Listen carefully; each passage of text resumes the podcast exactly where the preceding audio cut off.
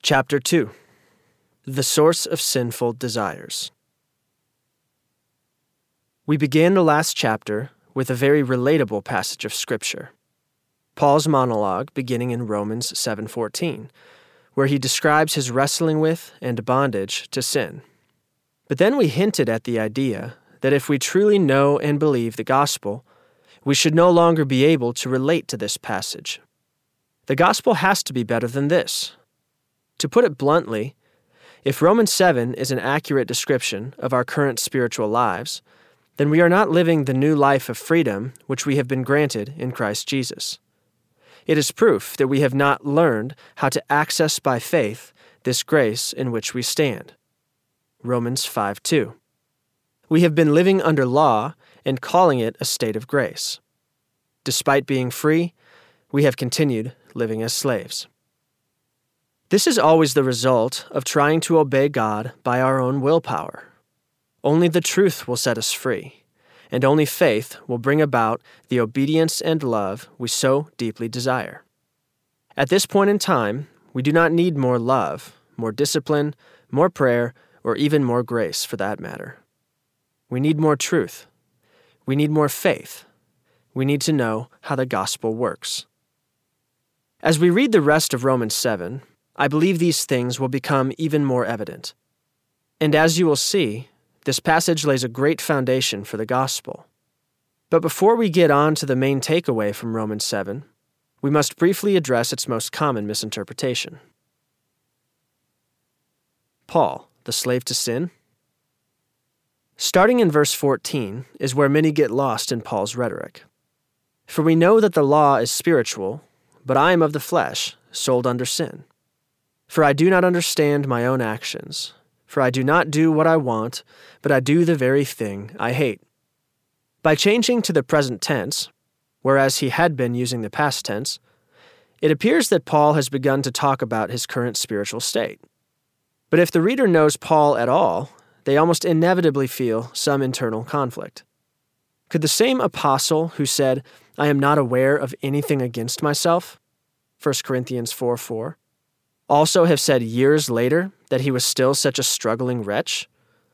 And how could the man who so confidently urged his disciples to be imitators of me as I am of Christ?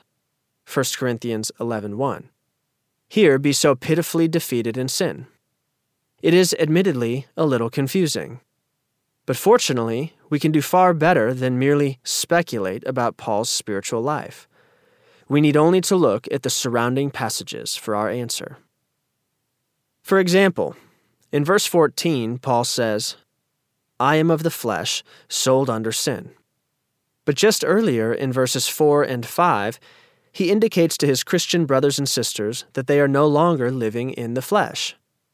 Not to mention, he tells them explicitly a couple of paragraphs later that they are not in the flesh, but in the Spirit. Chapter 8, verse 9. And what about his being sold under sin?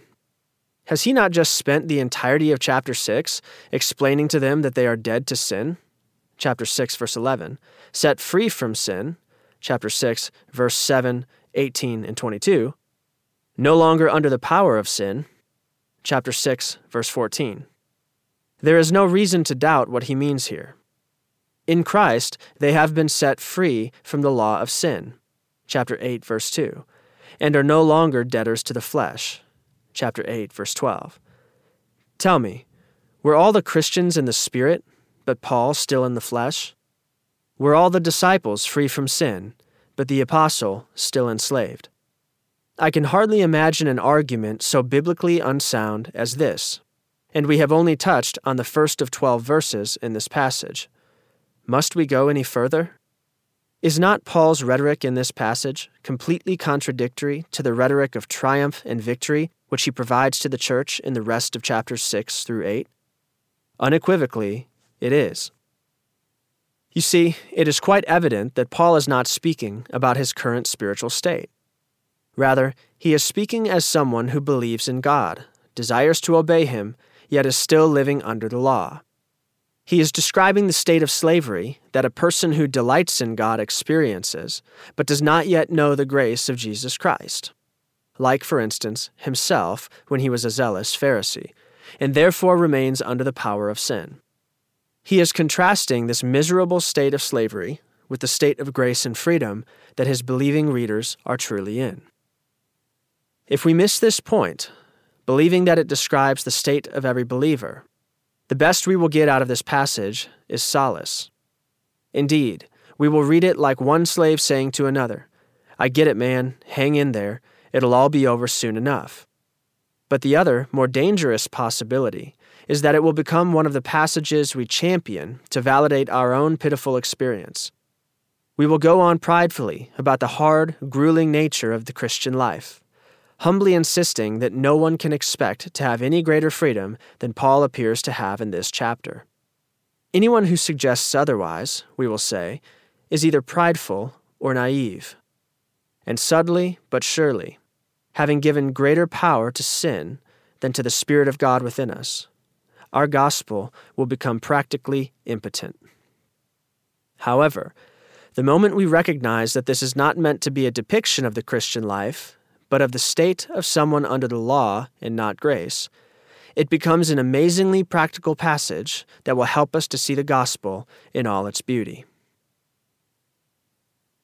Flesh and Spirit we have already learned some very important concepts, but there is one more crucial piece of the puzzle, without which we cannot understand the full extent of our problem, and more importantly, the gospel solution. We have learned that the power of sin is the law, 1 Corinthians 15:56. But now we must discuss what is the weakness of the law, the flesh. See Romans 7, 5 through 6, and 8, verse 3. As we are about to see plainly, this is not to be mistaken with our spirit. In fact, the weakness within us that sin takes advantage of may not be in us nearly as much as we thought. Here lies the final piece that will lead us to the glorious victory of the gospel. The spirit indeed is willing, but the flesh is weak. Matthew 26:41, Mark 14:38. Let us take some necessary time to make an important distinction between our spirit and our flesh. Biblically speaking, these refer to the immaterial and material self, respectively. This is not necessarily to say that the two are separable, but distinguishable. Footnote 4 I recognize that many Christians have strong and differing beliefs on the nature of being and I do not desire here to make a case for my own, as I believe it is beyond the scope of this book. The conversation becomes complex and confusing very quickly, particularly because there is such a wide range of words used in the Bible to describe the parts of a person, as well as a variety of meanings for the same words. That being said, one of the best ways to determine whether your paradigm is true is to 1. hold it up to Scripture, and 2 pray for revelation. Not only in that order, but back and forth, back and forth. It is helpful to use the most literal translations of Scripture for this process, so that you know which words were actually being used. Consultation of good scholarly resources is always encouraged, if not necessary, since dealing with other languages. Don't dismiss things too quickly, and don't accept them too quickly either. Humbly seek God for wisdom and expect Him to give it to you. If it makes sense of things that were once confusing, and if it appears to maintain its integrity throughout the whole of the Bible, then you may be on to something. This is the process by which I personally settled at the understanding of a material and immaterial self. Fortunately for us, it also happens to be the most simple and intuitive explanation of them all. Isn't it possible, or even isn't it quite likely, that humans are exactly as we most intuitively perceive ourselves to be body and spirit. End of footnote. The spirit is commonly described in the Bible as the mind, the inner being, the heart, the soul, etc. You can use whichever term you like. I will continue to use spirit and self most frequently in this chapter, and in the following chapters, I will use heart quite often as well. This is the ego, or the person, which contains my personality and my will. Most importantly for our discussion, this is the I that loves God, that repents and believes, or otherwise, the I that rejects God and willingly goes after the passions of the flesh. In the church today, this is what gets most of the negative attention. In other words, if I feel empty and depressed, then I determine that I am empty and depressed. If I feel angry or hurt, then I must be angry or hurt. If I feel anxious or worried, then I need a cocktail. If I have certain sexual preferences, they are what I prefer. If I continue to struggle with an addiction, then I am an addict. If I feel a compulsion towards something, then I must want it. If I said something that I should not have said, or did something that I should not have done, then I am at fault. If I lack the discipline to pray, then I do not love God enough, etc. The general assumption is that the corruption, the fallen nature, exists in my spirit and is a product of my own will. Thus, it is a reflection of me. But as we will come to see, I may not always be the problem. Again, as the wise master said to his disciple, the spirit indeed is willing, but the flesh is weak. Matthew 26:41, Mark 14:38. Now, the concept of flesh deserves greater attention here, as it is a more nuanced word and more widely misunderstood. First, and this is not the most rudimentary meaning of it, but it is prevalent in the New Testament and will be helpful to us later. The flesh sometimes carries the connotation of human doing, and thus works of the law. Paul tells the Philippians to put no confidence in the flesh. Philippians 3 3 equating it to a righteousness of one's own that comes from the law, chapter 3, verse 9, and contrasting it with the righteousness from God that depends on faith, chapter 3, verse 9. To the Galatians, he says, Having begun by the Spirit, are you now being perfected by the flesh, i.e., works of the law? Galatians 3 3. To be born of the flesh, or born in Adam, is necessarily to be under the law, having to obey God with one's own strength. Another helpful example is in Galatians 4 when Paul uses the story of Abraham's two sons, Ishmael and Isaac, to allegorically make this point. Ishmael, he says, was born according to the flesh, and Isaac was born according to the Spirit. Chapter 4, verse 29. Obviously, Isaac was born in the flesh, just like Ishmael. But Ishmael was born according to the flesh, which means that his birth was accomplished by human will and effort to bring about God's promise. Contrarily, that Isaac was born according to the Spirit means he was born by God's doing through faith. In Romans 8, when Paul speaks about those who live according to the flesh, chapter 8, verse 5, this is part of the inherent meaning. In other words, living according to the flesh does not necessarily mean that we are trying to disobey, as many of us have been taught. In all truth, one can earnestly be striving to obey God while still living according to the flesh. But in the flesh, we are under the law, and despite even our best intentions, we remain enslaved to sin, unable to please God. Footnote 5 Paul's short discourse in Romans 8, 5 through 8, is in fact the summary of his argument in Romans 7, which we will soon read. End of footnote. Why? Because of the law of sin that dwells in my members, i.e., my flesh. Romans 7:23. This leads us to the other, more fundamental meaning of flesh. The flesh is closely related to the body, and I will use the terms body and flesh interchangeably throughout the book, as does the Bible. It is the nature we were born into, and it is the temple in which our spirits reside. We must not confuse the flesh and the spirit with one another. My spirit describes me, my flesh describes the body that I am in. Flesh is the term used for all living creatures on earth, and therefore it carries with it the connotation of that which is earthly, carnal, and animal in nature, as opposed to that which is spiritual or heavenly in nature. Given how all earthly creatures are described as flesh, it is no surprise that obedience to the passions of the flesh is what the Bible calls sin. It is not okay for us to be like irrational animals, creatures of instinct. 2 Peter 2:12, cf. Jude 10. Obeying every impulse as animals do. Perhaps one of the clearest definitions of sin can be found in Romans 6:12. Let not sin therefore reign in your mortal body to make you obey its passions. It is worth clarifying that according to Greek grammar, the its in the latter phrase can only refer to the body, not to sin. Therefore, it should be interpreted like this Let not sin, therefore, reign in your mortal body, or flesh, to make you obey your body's passions.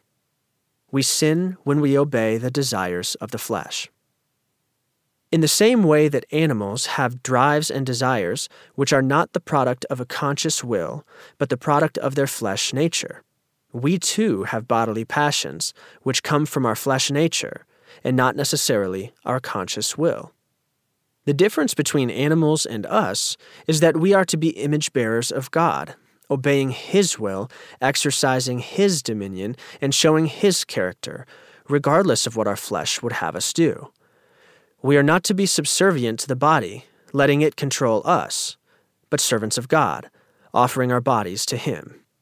See Romans 12:1. This ought to lead us far away from the heretical conclusion that the body is evil.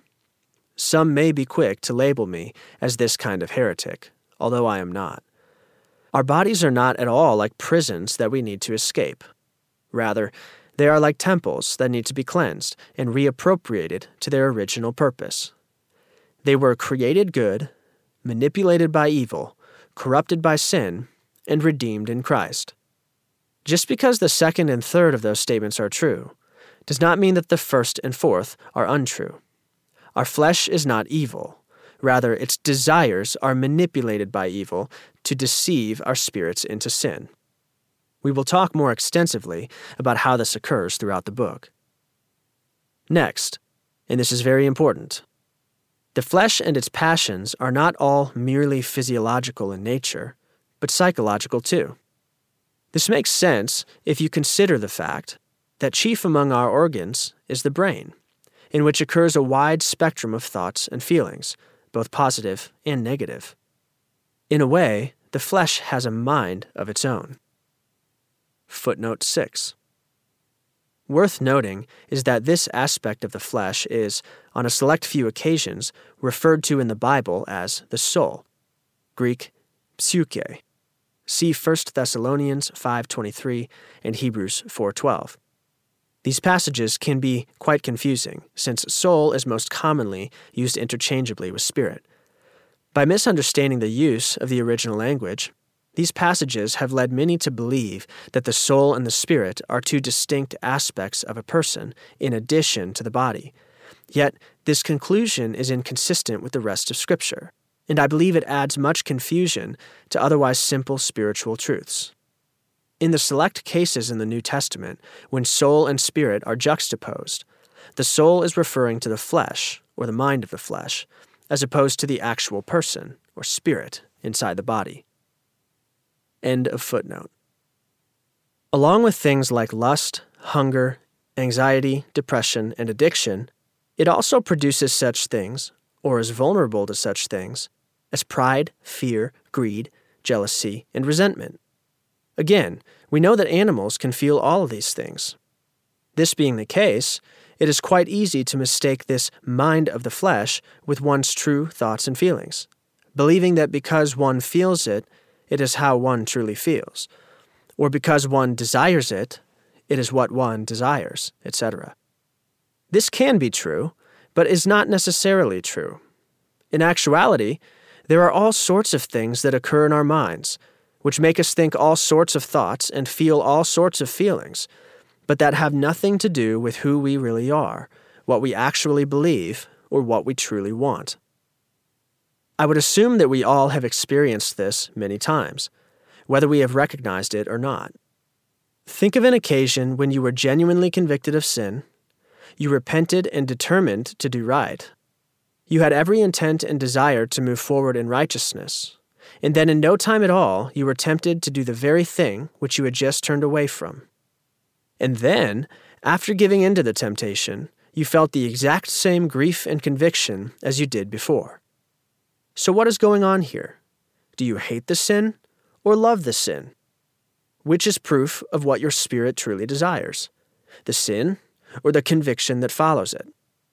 According to Scripture, it is the latter. Assuming a sincerely repentant heart, it was not you that desired to sin, but your flesh.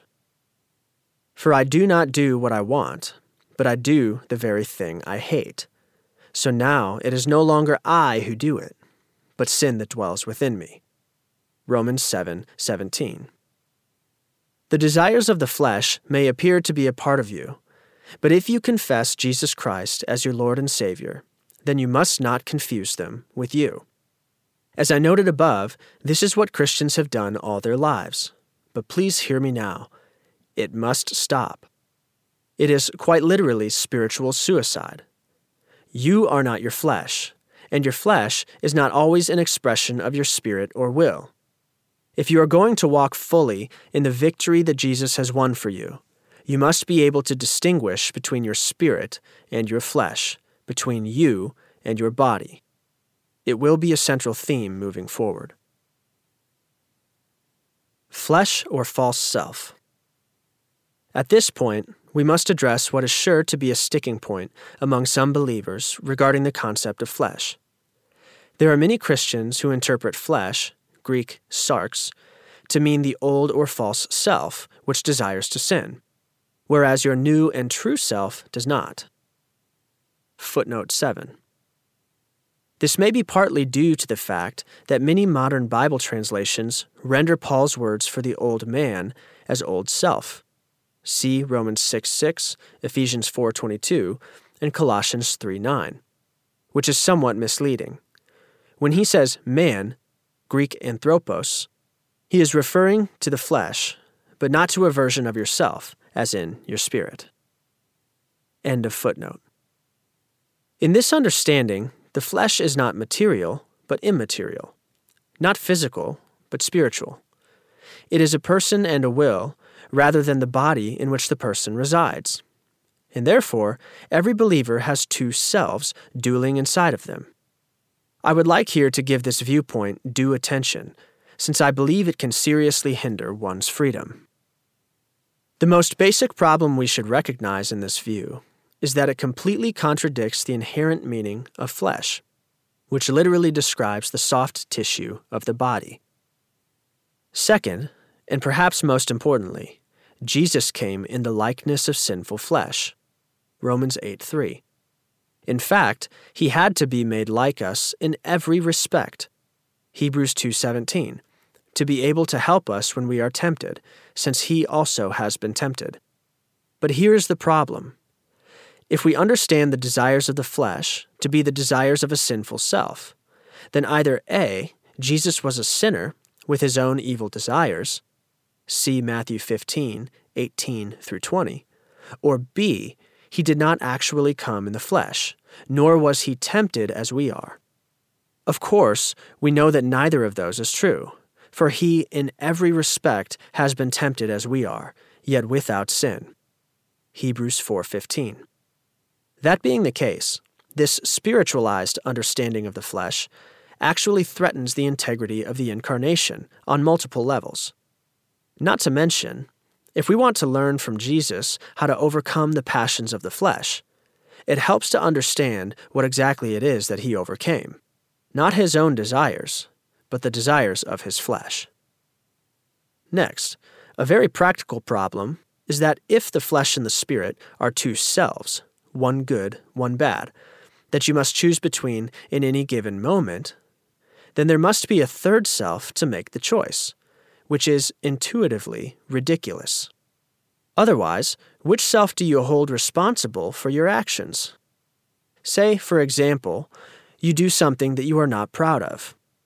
You later are convicted and desire to repent. In an effort to grow, you think back to the occasion and investigate how you allowed the sin to occur. According to this belief, the old self is responsible for all sin, and the new self is responsible for all righteousness. So, first, you think to blame the old self. But if you have any integrity whatsoever, you cannot really blame him. He is a sinner just doing his job. And he is not really you anyway. He is the old, false you. So you have no choice but to blame your new and true self, since he is the one who is always supposed to do right. It is his job to kill off the old self, and he failed. But wait, I thought that all sin came from the old self, and all righteousness from the new self. Then how did the new self allow the sin in the first place? By definition, he could not have, or else he does not appear to be very new. You are now back to blaming the old self, and it starts all over. It is quite a maddening process, and once you finally realize through logic that there must be a third self who truly makes the choices, you see that these other two selves are really just different expressions of you. There is not actually a true you and a false you, there is only one real you.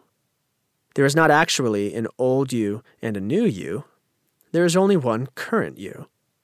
Thus, you are an ever changing mixture of old and new, good and evil, righteous and sinful, free and captive, dead and resurrected, however impossible and paradoxical that may seem.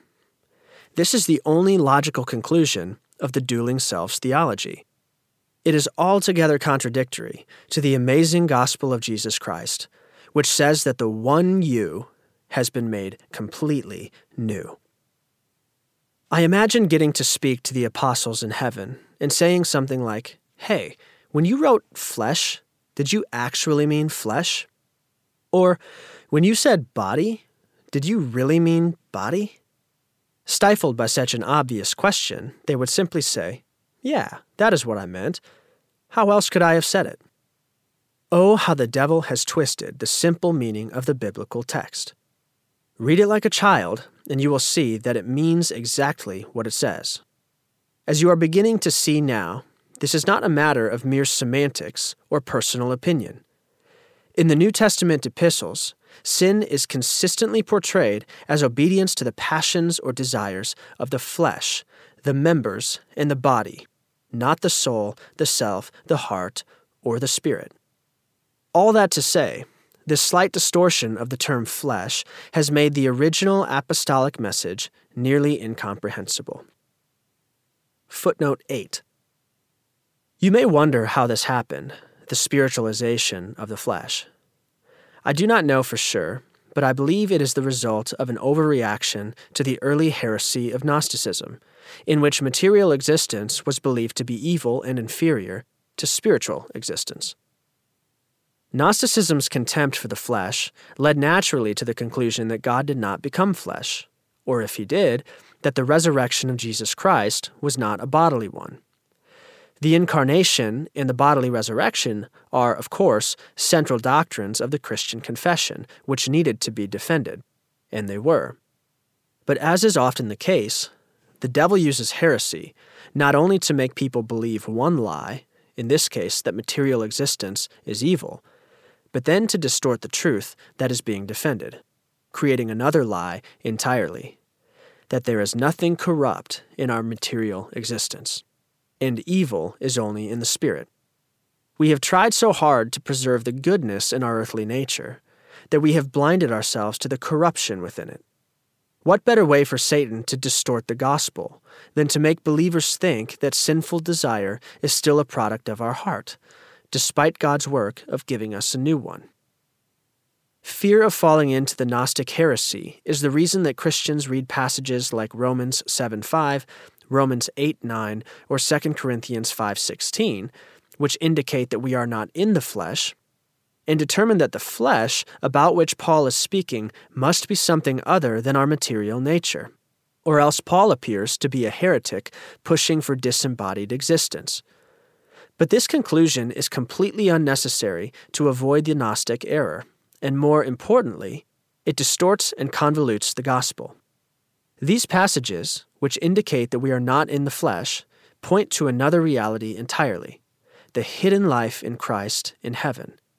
We will speak to this more beginning in chapter 4. End of footnote. This will become much clearer, I hope, in the following chapters. But for right now, we should recognize the real trouble it causes. If we go on thinking that the flesh is actually part of the self, it renders us incapable of identifying the source of our sinful desires. And knowing not what it is that enslaves us, we cannot understand how Christ frees us.